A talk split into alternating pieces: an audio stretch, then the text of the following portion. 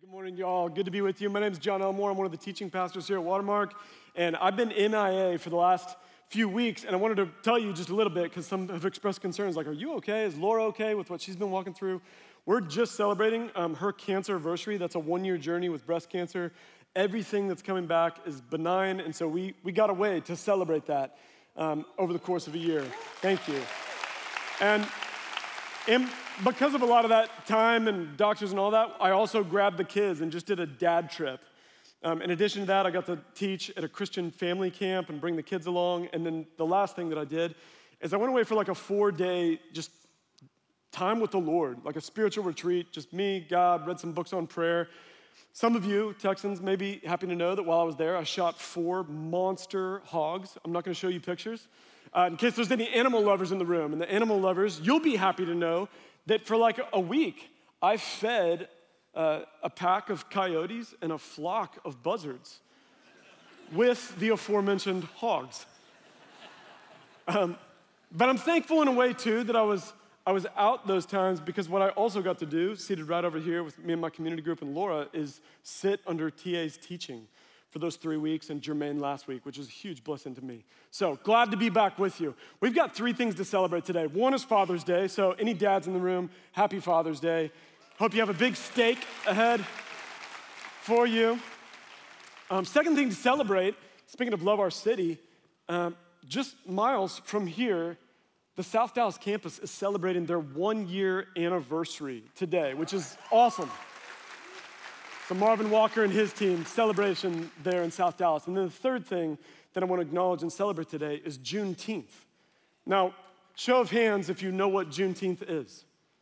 Yeah, so some do, some don't. If you pull out your, if you've got an iPhone, you may pull it out, and if, you, if you're listed on national holidays, you'll see that a federal holiday is Juneteenth. And there's been um, some lack of awareness and education on just what that even is. And so I want to share what it is today because it is today, Juneteenth being a mashup of June 19th in that word. And so, Juneteenth, what it is. So, on January 1st, 1863, Abraham Lincoln issued the Emancipation Proclamation, which declared all slaves are free. All slaves are free. That was January 1st, 1863. However, it was not here in the South until June 19th, 1865, specifically in Texas, that the remaining 250,000 slaves were actually freed. Now, you should be thinking about the math. That's two and a half years. Two and a half years from the issuing of the Emancipation Proclamation to the release of slaves. And, and how could that be? Like, why the delay? Now, some of it in part was because the Civil War was still going on, but even at the end of the Civil War, there was still a delay of the slaves being released, which is crazy and tragic. And the reason why is because for the South and here in Texas, to release the slaves would have meant an incredible amount of discomfort to the slaveholders by way of time and resources, relationships, an upheaval of the economy. And so, although it had been decreed, it was not shared. And because it wasn't shared, it wasn't heard by the slaves. And because it wasn't heard, they were not freed. And they remained enslaved wrongfully until June 19th, 1865, because Lincoln sent General Gordon Granger with 2,000 Union soldiers to the port of Galveston. And they entered Galveston and issued General Order Number Three, which declared it was a resolute of the Emancipation Proclamation, reinforcing again, now under the reunified United States of America, all slaves are free. And there was immediate jubilation through the streets as this news caught ear. And our black brothers and sisters from long ago were celebrating and are still celebrating today. I share that so that today we can celebrate alongside our brothers and sisters of color and also because what happened physically then, we are in danger of doing spiritually today. Because today, scripture is very clear. In 2 Timothy 2, it says that unbelievers have been taken captive by Satan to do his will. That for an unbeliever, they are enslaved to sin and Satan. But I fear that although the emancipation proclamation of Jesus Christ, that all people can be free in Jesus, that others are remaining enslaved to sin and Satan because for us to share in a similar way would mean our discomfort of time, money, resources, and relationships. That if we were to step out and say, you know, you actually can be free, it would be uncomfortable and hard for us. And so they remain enslaved while we enjoy freedom. And may it never be. Which is exactly why today, here's your roadmap. We're gonna talk about giving for the gospel sharing the gospel, and living for the gospel, that others in spiritual slavery might be set free. To that end, we're going to be in 1 Corinthians 9. We, if you're with us, we've been going through the letter, Paul's letter to the Corinthian church. And today, 1 Corinthians 9, there's a lot of ground to cover. And so, what I'm going to do is, is draw from key verses in each of three sections. The three sections that I'm going to cover, one I'm going to spend more time on than others, which is giving for the gospel, because we often don't talk about giving here. But because it's right in line with the letter, that's where I'm going to spend the majority of the time, because we often will talk about sharing the gospel and living for the gospel. Now, there's some connective tissue between chapters 8 and 9, as Jermaine talked about the rights that can be, um, that love limits our liberties for the sake of others. Here, Paul's going to open with some connection and a link. He says, Am I not free? Am I not an apostle? Have I not seen Jesus our Lord? And are you not my workmanship in the Lord? If to others I'm an apostle, not an apostle, at least I am to you, for you're the seal of my apostleship in the Lord. This is my defense to those who would examine me, and they were. Do we not have a right to eat and drink? That's chapter 8. Do we not have the right to take along a believing wife, as do the other apostles and brothers of the Lord and Cephas?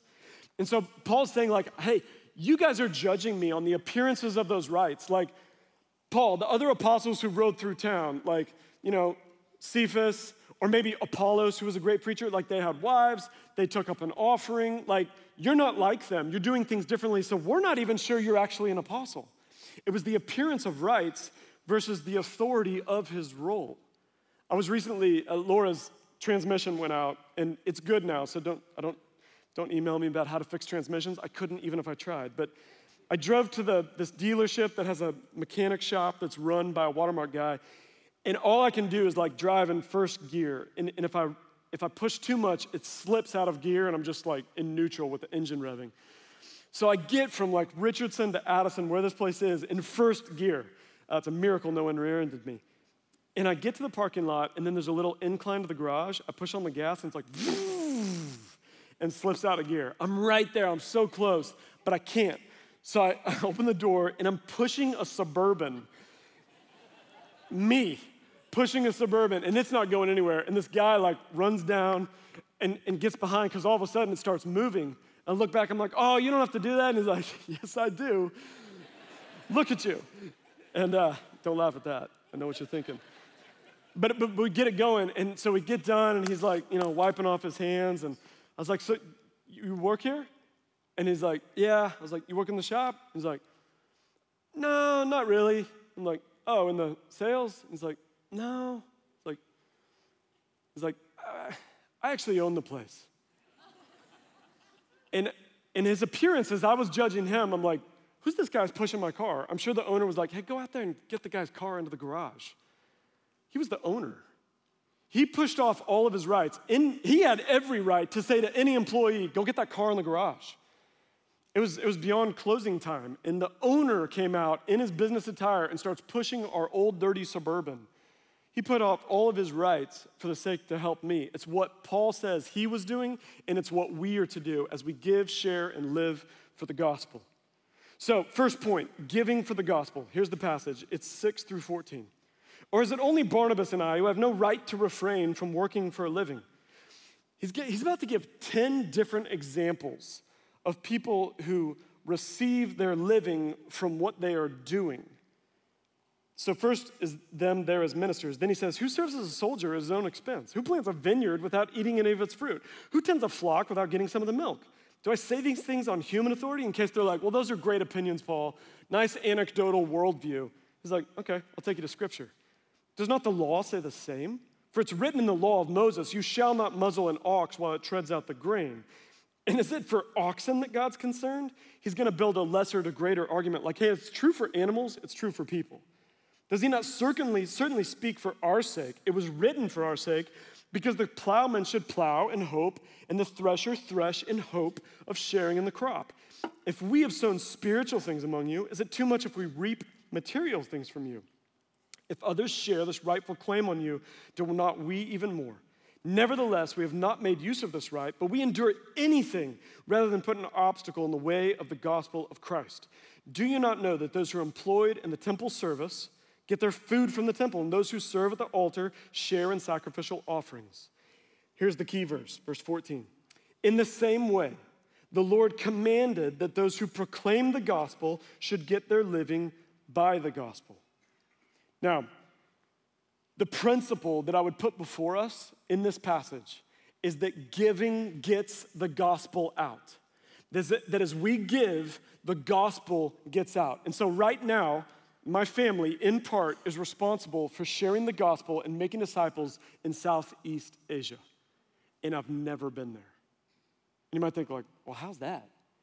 Because there's a guy, a Watermark member, um, under East West Ministries serving in Southeast Asia to reach Muslims for Christ, and we're part of his support team. We give in part to him so that he can share the gospel in Southeast Asia.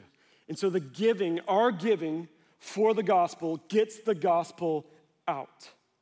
Now, Laura was on staff uh, here for four and a half years. She was JP's admin before he left to Harris Creek. We all forgive him for that. He's doing great down there. And, and so she served him on staff for four years. But when she got pregnant with our first, she could have chosen a couple of paths. She chose to be a stay at home mom. And I tell her often, like, you work harder than I do. I mean, I'm with the kids for four hours. I'm losing my mind. She's like, I do it all day, every day. She works harder than me, but you know, she hasn't earned a penny, not a single penny in the last eight and a half years as a stay at home mom, not a cent. She doesn't do a tax return. She has no money to her name because of her occupation, and yet she works incredibly hard. The only way, in fact, she makes, she makes money, sometimes I'll come home, I get home from work, I'm like, hey, babe, where's the lamp? She's like, I sold it. it's like, I didn't like it, so I sold it. I'm like, Facebook Marketplace or something. That's the only way. Now, you'd think if that's the only way, be like, man, is she destitute? Like, she's probably wearing a potato sack starving, worn out shoes. No, that's crazy. She's at home raising our children in our household, so I share everything with her. We share together everything. There's no my account, her account, it's, it's our account because she's to be given that for what she's doing. In the same way, Paul's saying, like, hey, as spiritual children are raised up in the household of God, give to those who are contributing their life so that they can have a living. And so, right now, the way that parents can sit here comfortably instead of juggling kids is because there's, there's kids ministers, and the way we can sit here safely because there's safety and security people. That, I mean, all of our giving is getting the gospel out and allowing them to actually have a living rather than having nothing as a stay at home mom might in the case. And so that's 1 Corinthians 6 through 9, 6 through 13, as he lays these out. And when he talks about the oxen, he's like, hey, if you don't let that animal feed as it's going, it's gonna falter. So if you if you stop feeding the servant, it will starve and the work will stop. And so there's this reciprocal role that we have within the church. And I think like like most of our lives, there's a difference between orthodoxy, a right belief about God's word, and our orthopraxy, like how we live out what we know that our head and our hands are often two different things. And so I don't think I'm sharing anything new with you. But statistically, there's a huge difference. And, and, in case you're like, man, it's Father's Day and you're teaching on giving, are you kidding me right now? Like, man, that's, that's rough. Here's, here's the thing there's no building campaign. We're not at a budget deficit. No one's asking you for anything today. Watermark doesn't want your money, God wants your heart. And your giving is between you and God. It says He loves a cheerful giver. So everybody, like, sigh of relief. We're not asking for money. But the Lord does desire to have your heart. Here's the giving statistics as far as orthodoxy and praxy. What percentage, I want you to think in your mind, some guy in the first service like yelled it out. So think in your mind. what percentage of Christians in America do you think give so that the gospel can get out? Got your percentage? Somebody just said five. I said in your mind. I'm kidding. I think that's helpful. That's a good guess. It's two. 2% of Christians give um, in America who are Christians. Here's, here's one that'll make you gasp even, even more. Someone who earns $20,000 a year as a Christian is eight times more likely to give than someone who makes $75,000 a year. Eight times more likely. 20,000 is below the poverty line by a third. But they're eight times more likely. Why is that? Because they know what it's like to be without. And so they will readily, more readily, eight times more readily give. And this one is also shocking. Um, per capita and percentage of givers, so I said 2% of givers, giving was higher during the Great Depression than right now. So we have an orthopraxy problem, even if we have a right understanding of giving. Um, recently, we were on a, well, it wasn't recently, it was spring break. We were on vacation, and uh, we, I, I, didn't spring for the Uber XL because I'm like, we're gonna cut corners where we can.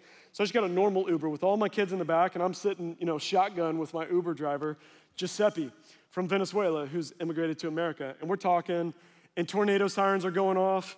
I'm like, man, why are you driving right now? He's like, well, I got kids at home, and so I need to provide.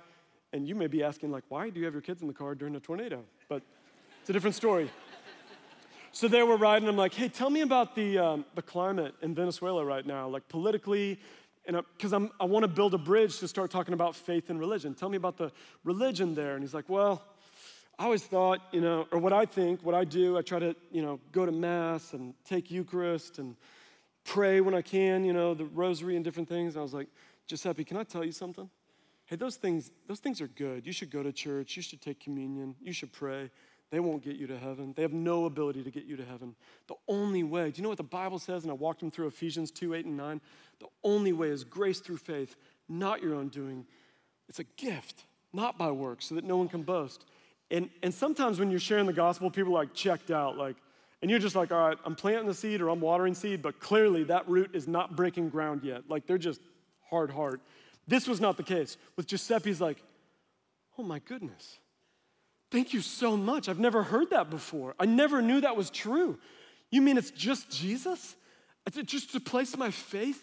And he's lighting up. And then in between us, so I'm here shotgun, Giuseppe's driving, and he's got one hand on the wheel, and one hand he's like digging through a cellophane bag. And I'm like, what is he doing?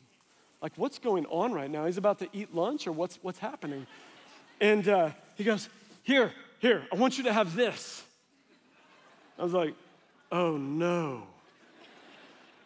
I've been saying you need a loving father, and you've been hearing, I need peanut butter. I was like, What do you, wait, but he was like, I want you to have this, John. I was like, I don't understand. I don't, no, we don't give us your groceries. And he's like, No, no, you've given me so much. I want to give something to you. Please, please take this. You've, You've showed me and, and helped me to understand. Just give it to your children. It'll bless them this week. They'll, they'll, they'll enjoy it. And they did. And uh, it's like, I want to give you something. That man driving an Uber with his groceries he was supposed to take home to his own family, when he heard the gospel, his, his immediate, I don't even know if he's a believer yet, but his response was, I have to share something with you, which is the principle of Scripture.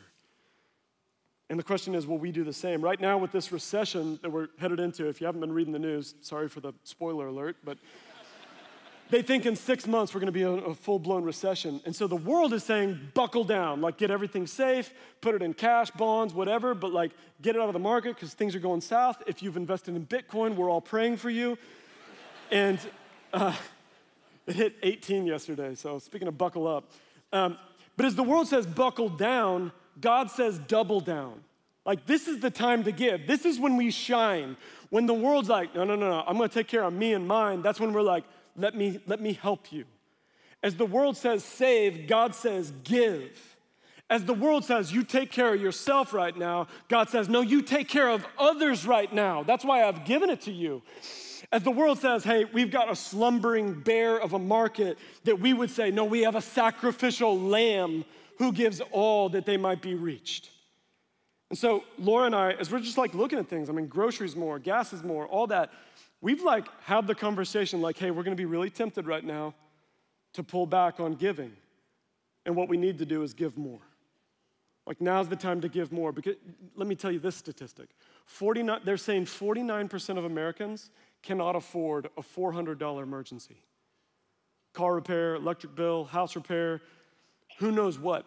That $400 would break them. You know what that tells me? We have an incredible opportunity right now to be like, hey man, let me get your gas when you're at the tank and you see somebody that may be less fortunate than you. Hey, let me buy your gas or their electric bill of an, maybe an elderly neighbor. I don't know what, but we have an opportunity and God will show them. He'll lay it before you. And the question is, will you step into it? Will you give that the gospel might give out? Now, I'm sure he was a great guy, but St. Francis of Assisi has this phrase preach the gospel always, when necessary, use words. It's a stupid phrase, it's unbiblical. No, one, no one's ever come to faith uh, because you bought them a cheeseburger, ever, period. They will come to faith if you buy them a cheeseburger and say, Can I tell you about Jesus? Can I tell you about the one who forgives us of our sins? That is the only way. It's the only way to preach the gospel. And so don't be like St. Francis of Assisi, and please don't email me because I'm sure he was awesome. But the point is this as you give, give the gospel. Give so that the gospel can get out, but don't, be, don't forget to share. I bought someone's gas recently, and I was like, Can I tell you why I'm doing this? Man, because Jesus gave me everything, and now I get to help others. And share my testimony right there at the pump. Do what you can to share Jesus with all. Proverbs 19 17 says, Whoever is generous to the poor lends to the Lord. Do you hear that? You're generous to the poor, you're actually lending to the Lord. And it says, He will repay him for his deed. So I, I, I think you may be thinking, possibly, like, well, what, what are you saying right now? Like, this passage is about that we're to give to those who use their living to share the gospel, I'm not asking you to cut a check to me or anybody else on staff. Never do that. Um, as you give to Watermark, the elders then steward, they have annual reviews and set the salaries of the people. So you don't need to give to people within the church.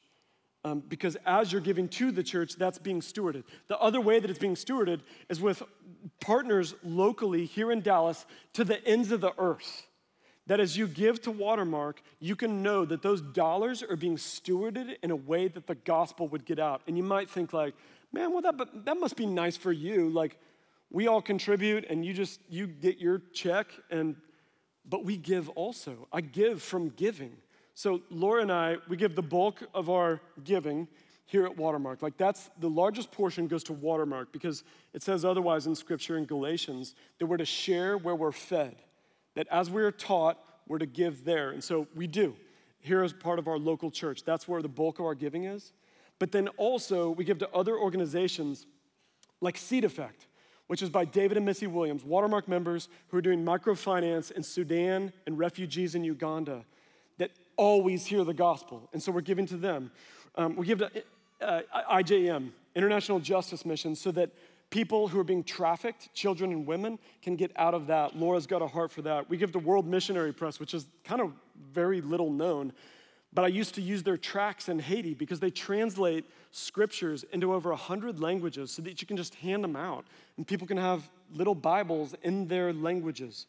We give the Voice of the Martyrs, which is for persecuted or families of martyred pastors and ministers in closed or dangerous nations so that they can be supported. We give to East West Ministries, that missionary that I was talking about in Southeast Asia. We give to Launch Global. There's a buddy down in Austin. He and his wife train missionaries. In case you're like, can anything good come out of Austin? Yes. Uh, there are missionaries coming out of Austin specifically that are going to the 1040 window, which is majority Muslim nations. And they're giving their lives from Austin, Texas, to go and live for the gospel for unreached Muslims. Um, we give to a yearly discipleship program. And then there's like isolated giving. We give to Our Calling that we're going to feature next week with Love Our City, um, run by a Watermark member, Wayne Walker, and other Watermark people are on staff. It's, it's the nation's foremost homeless ministry that, that he will say next week it's a discipleship ministry to the homeless. He'll probably rebuke me for saying it's a homeless ministry. It's a discipleship ministry to the homeless. But we give to them, like on North Texas Giving Day. Your giving could go to CDC, Watermark Health, but we're to give that the gospel might give out. And I do not say that so that you're like, well, good for you. You just stood up and told us all your giving opportunities. Um, I'm looking at Paul Brown right here. We gave to him so that he could stand and help moms who are pregnant not choose abortion. Thank you. Good job. But we give so that the gospel can get out. And it's not so that I can be like, hey, look at us. It's so that you might understand, like, this is just part of the Christian life. And woe be to me if I don't, if Laura doesn't. And somebody said to me recently when I shared this, uh, wow, how much money do you make that you can give that much? And I want to tell you, it's not about the amount, it's about the proportion. So I gave to roughly the same amount of organizations when I was a broke seminary student. I remember I was making $8,000 and I went to do my tax return and the guy was like, you know you don't even have to be here, right? Like you're, you're like 3x below poverty line. Like the government's actually gonna give you money. How are you even alive? and, uh, but I was still giving to roughly the same amount of organizations. It was just a different amount. So I remember to one, I was giving like $5 a month. And I literally sent them an email. I'm like, hey, you've got to start stop sending me your marketing materials because my $5 doesn't even cover your annual reports and like your giving things. So, hey, we're good. I'm gonna keep giving, but stop sending me your stuff because it's a wash. And they're like, okay, we respect that. That's, that's good. That's good stewardship. And uh, can you give more than five? I was like, not yet. So while the organizations, the number's about the same because God's not looking at the amount, He's looking at the proportion. Jesus said this when He's calling His disciples and everybody's putting their money into the coffers there at the temple. And, and the rich were putting in out of their abundance, it says. But then a widow comes forward. And it says that she gave two widow mites equal to one penny. So, like two half pennies and she puts it in. And Jesus says, I tell you the truth, she's given more than anyone because they gave out of her abundance and she gave everything she had to live on. And so it's a proportion thing, not an amount thing. Someone literally, and the box is marked giving in the back, and we never pass a plate here, we never will.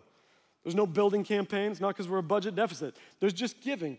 But someone literally could drop two pennies in the back and give more in God's eyes than someone who cuts a check for a million dollars. Because God is caring about the proportion. He sees what He's given to each of us. It's a stewardship issue. And our money is not our own. Now, if you're thinking, like, dude, but what about that widow? She gave everything she had to live on. Like, Jesus, what's the rest of that story? She's just broke? That's terrible. It's never the case. It's where you get the phrase, you can't outgive God you will never be broke because of generosity towards the gospel. It's impossible. How can I say that's impossible? Because in 2 Corinthians 9, it says, He will give seed to the sower so that you may be generous on every occasion. That will result in praise and thanksgiving as we testify to your gracious gift, which shares a confirmation of the gospel. Paul's like, hey, as you're scattering seed, for the gospel, God's giving back to you, not so that you can be rich, but 1 Timothy 6, so that you can be rich in good deeds. Now, the prosperity gospel will tell you hey, give a little seed of faith, of money, so that you can be rich. And before I was a believer, maybe a baby believer, I was in this church, and literally there's a picture of a jet and an ocean liner on the screen. And they're like, You sow a seed of faith and God's gonna, and they pull some guy up, like, I sowed a seed of faith and I got a Mercedes. I sowed a seed of faith. And like, nonsense. That's prosperity gospel. The gospel is as you give for the gospel, not to be rich, but to be rich in good deeds, the gospel will get out. And so, a lot of times in these prosperity gospel things, I did this in the first service, and someone was like, I think they can read your credit card number. I'm like, if someone reads a credit card number and like hacks my account in church, that's next level. I'm like, wow. Um, and you're like, what kind of wallet is that? It's the best wallet. It's a binder clip. I think it costs three cents. Uh, happy Father's Day. Someone so, in the prosperity gospel, I've seen these pictures where they're like, hold up your wallet, ask God to bless your money a hundredfold, two hundredfold, press down, whatever. That's crazy. Crazy. It's, it's heresy. Instead, what we should be doing is holding up our wallet and saying, Lord, everything's yours. Everything's from you and for you. And you have given to me that my needs might be met and that I might need, meet the needs of others. Period. Deuteronomy 8 says it's God who gives you the ability to produce wealth. In Psalm 50, it says, The earth is the Lord's and the fullness thereof. And so it's all God's, and we need to steward our money for the gospel. Proverbs 11 24, this is an incredible verse. One gives freely, yet grows all the richer. And again, hear me say, to be rich in good deeds. Another withholds what he should give and only suffers want. Your money isn't yours, it's God. Watermark doesn't want your money, God wants your heart. Jesus said, Where your treasure is, there your heart will be also. And so, here's another principle, and then we're to move on. When you give for the gospel, it loosens the grip of greed. And we live in a city that is generally marked by materialism and greed. And when you give to the gospel, it loosens the grip of greed. There's been times before when things are tight with Laura and I financially, and it's in those times that we're like, uh, we, need to, we need to give right now because we're tempted to put our hope in money. So, right now, we need to find something to give to, and prayerfully did so. I want you all to evaluate. If you're a member here, evaluate with your community group if you're giving why you're giving, to whom you're giving, and is it for the gospel to get out? And if you're not, there's no condemnation. Like we're all on a journey spiritually. There's no like, I can't believe you're not. It's like, man, that message, like I never thought about that. That the money is the Lord's and I'm to steward it, and I can help get the gospel out to the nations or locally or wherever by giving. We give that the gospel may give out, but we also share the gospel. Second point, share the gospel. Paul says in verse 16, the key verse, he says, For if I preach the gospel, that gives me no ground for boasting, for necessity is laid upon me. Woe to me if I don't preach the gospel. For if I do this of my own will, I have a reward. But if not of my own will, I'm still entrusted with the stewardship. What then is my reward? That in my preaching I may present the gospel free of charge so as not to make full use of my rights in the gospel. Paul is an itinerant preacher and pastor at this point in time. He's just moving through Corinth to see this church that he had planted. And he's, he's like, hey, I'm passing through. I don't want you to think I'm just here to collect a plate to benefit off of you. That's not the case. But someday there's going to be a pastor who will stay here and remain. To them, you need to give. But for me, like, no, no, I don't want there to be any question about my motive. I'm just rolling through. But we've also got to share the gospel. He says, Woe to me if I don't preach the gospel. It's not just give for the gospel to get out. He's like, I've got to, I've got to share the gospel. Woe is an onomatopoeia, which is a, a word that sounds like what it is. And, and that woe word, biblically, is a death sigh. That at the moment of death, this, and he's saying, I would rather die than not preach the gospel. Woe to me death to me if I don't share the very salvation that I have been given. And so I do this. I did it at Walmart yesterday with my six year old daughter as we're like getting groceries and we're there in the checkout line. I'm talking to the guy and he's speaking Spanish to the people in front of me. And so I was like, gets to us. I'm like, dude, that's so awesome. I love that you're bilingual so that you can engage with them. I'm sure that puts them at ease, makes them feel more comfortable and, and there's less confusion. That's so cool that you're able to switch back and forth. He's like, Yeah, man, I'm, I'm learning at school. I'm like, Where are you at at school? He's like, UNT. I'm like, That's a great school. Good job. He's like, You went to school? Yeah. He's like, Hey, let me ask you something. What was the hardest thing about your transition out of school? I'm like, There it is. Because I'm looking for a way to guide this, this conversation to spiritual things. And I was like, Dude, loneliness. I was with my buddies 24 7 at college. I left, moved down to Austin went into advertising, and I'd get home from work, and just, it's just me alone in an apartment. So I became an alcoholic, and I became a workaholic, because workaholism solved some of my loneliness too, and became materialistic and greedy and status seeking. But uh, man, Jesus changed me. I didn't even used to believe the really, I'm like, I was a deist, but I cried out to Jesus. I'm now 16 years sober. The guy, checkout guy, he's like, beep, beep. He's like, man, I'm three years sober. I'm like, bro, Praise God, that's awesome. I said, You know, it's crazy. I'm a, I'm a pastor now. And he's like, Huh. Like, not like, Oh, really? Like, Oh, I kind of hate you. And I was like, It's like, Hey, I want to share with you. I don't even think I asked him. I said, I want to share with you the story of the Bible because it's a big book. He's like, Beep, beep. I'm like, God created mankind because he loves us. But our sin has separated us from him. And that's why he sent Jesus, fully God, fully man, to die for our sins and raise from the dead. Beep, beep. I'm like, I don't know if you ever heard this or ever thought about it, but Christianity, every other religion, their founder is still in the grave. Only Christianity did Jesus raise from the grave. And every other religion says you got to get right with God by doing good works that outweighs your bad deeds. I'm like, even our own failed human justice system, you don't outdo your wrongs by doing a bunch of good works. You did the crime, you pay the time. So that justice doesn't even work. It's only Jesus. And he just looks at me like, kind of glazed over a little bit. I was like, I tell you what, because um, I, I feel like I'm losing them. I'm like, I've written a book on, on overcoming addiction. And because just fellow struggler to another, I was like, if you write down your cell phone, text me, um, I'm gonna get you that book. And uh, he's like, okay, man. Like, pulls out the receipt, writes it down. And instead of just giving for the gospel, I'm sharing the gospel. And I think we had a connection. And I can't convert anyone. That's the Holy Spirit's job through Jesus. But our job is to share the gospel, and we've got to be faithful with that. Jeremiah 20, verse 9, he says, If I say I will not mention him or speak any more in his name, there is in my heart, as it were, a burning fire shut up in my bones, and I'm weary of holding it in, and I cannot. You know, you think about Uvalde that TA taught about a couple of weeks ago, how, just the tragedy, but how God's going to redeem all the pain and sorrow and tears in this fallen world, that one day He'll make all things new. In Uvalde, it's still national and international news but no one in the news is talking about the killer.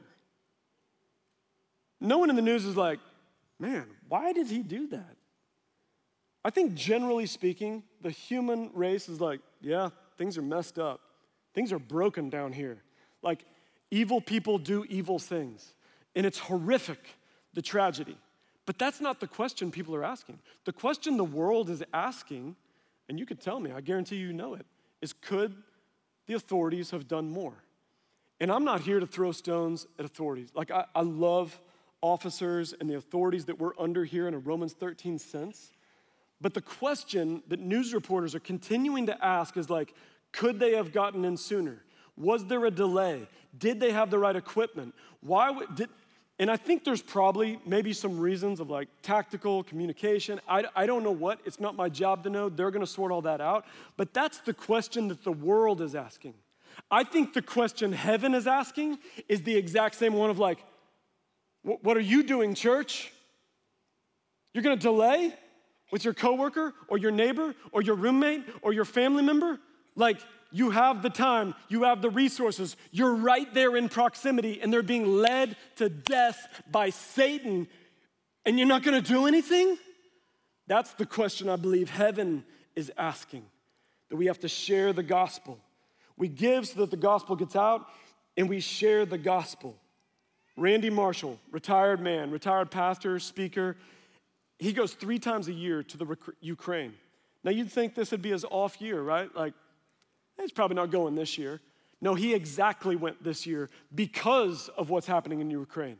He went as a million plus people are, are fleeing as refugees out of Ukraine. Randy Marshall, watermark guy here, buys a ticket to fly to Ukraine to train up pastors so that they can share in a place that there is no hope. And he was like, John, people are coming to faith because as their worldly hopes go away, they are open to the hope of Jesus Christ. Chad Watson, who's a firefighter for Grand Prairie and a region leader, he spends all of his off time to reach Muslims here in Dallas for Christ. They're sharing the gospel. We give for the gospel, share for the gospel, and we live for the gospel, which is the third point. Paul, um, to put it in a summary, he says, For though I am free from all, I've made myself a servant to all that I might win more of them. And then he goes through, he's like, to the Jews, I become like a Jew. To those under the law, like under the law. To those without the law, as one without the law, even though I'm still under the law of Christ. To the weak, I become weak. I become all things to all people that I might save some. And then he talks about the discipline that he puts himself under so that all of his life has come under the singular focus of I'm going to reach people for Jesus. And he gives the illustration of the athlete who runs or a boxer who trains. And he says, All of me is to reach others. Now, I think a thing that we are marked by here in America and really in Western society and perhaps the world, is tribalism. We are marked by tribalism. It's become this like infection that has invaded us, and we're not even aware of it until it's laid before us. But we have political tribalism, geographic tribalism, racial tribalism, age and generational tribalism. As, as different generations are making fun of others, there is all this tribalism that keeps us separate socioeconomic tribalism that keeps us separate from each other when Paul's writing, like, no, don't be separate, move towards each other. Well, how in the world is anyone going to reach for the gospel if you just stay by your friends? Instead, take off all those differences, external differences, and move towards people that you might win some for Christ. And so you live for the gospel. Hear these words Renounce tribalism in your life for the sake of evangelism. Because evangelism will end tribalism in your heart. If you are if you are determined to share the gospel with others, it will end tribalism in your heart. Now, what I'm not saying is that we like jettison our morality and our theology. There are many people right now, especially in Pride Month, who are like, oh, that's okay. Uh, like, I'll celebrate that. You can't celebrate sin while simultaneously trying to present a Savior. They need no saving from anything. Instead, you love someone who is different from you, maybe theologically, morally, all the different tribes that we follow, but you do not compromise on your theology, otherwise, they will not be reached for the gospel. So you hold the line and you proclaim Christ. There's another regen leader, Patrick Gibbons, who owns a business and this woman came to interview who has wildly different worldview, theology or lack thereof. And so he hired her on the spot for the sole purpose, he could have hired anybody, for the sole purpose of I'm gonna reach that woman for Christ. I want her to know the love of Jesus. And he's not mincing words when he's around her. We've got to live for the gospel. Give for the gospel, share the gospel, and live for the gospel. And in closing, I want to share this. At our house, um, we, we because man, I'm juggling kids. I don't have time to juggle lights. So I've like bought for like 10 bucks a, a light. It's not a timer. It has an optic sensor. So when it gets dark, the lights just pop on outside. There's LED lights that cost a fraction. And so when it starts to sense the sun going down and darkness coming, the lights, these LED lights that are very bright and are back in front, just pop on and there's no more darkness. And it's exactly how we are to live our lives. Not that, that we would like repel, like, oh, it's dark, pull back, pull back, pull back, because I'm of the light and that's my job, and so I don't want to be around darkness. But rather that we would have that optic sensor, a, a salvation sensor, that when we start to feel, see, hear, sense darkness, that that light of the gospel would shine forth. Not that we would pull back, but that we would shine forth in our giving, in our sharing, and in our living. Anytime we sense darkness around us and the people there with us, that that should be the indicator. All right, I'm going to love this person to Christ. I'm going to give that they might hear the gospel. I'm going to share the gospel with them and I'm going to live my life in a way of light around this darkness and that it would just automatically come on because it's all we're living for that we might win some. Let me pray.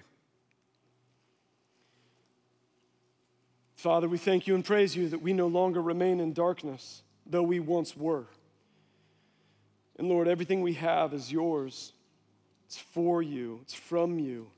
May we use it for your kingdom. Lord, I pray that our wallets would be surrendered to you that we would not grip out of greed, but we would give for the gospel. I pray, Lord, that you would compel us, that we would ask, even in this moment, Lord, give me a gospel opportunity.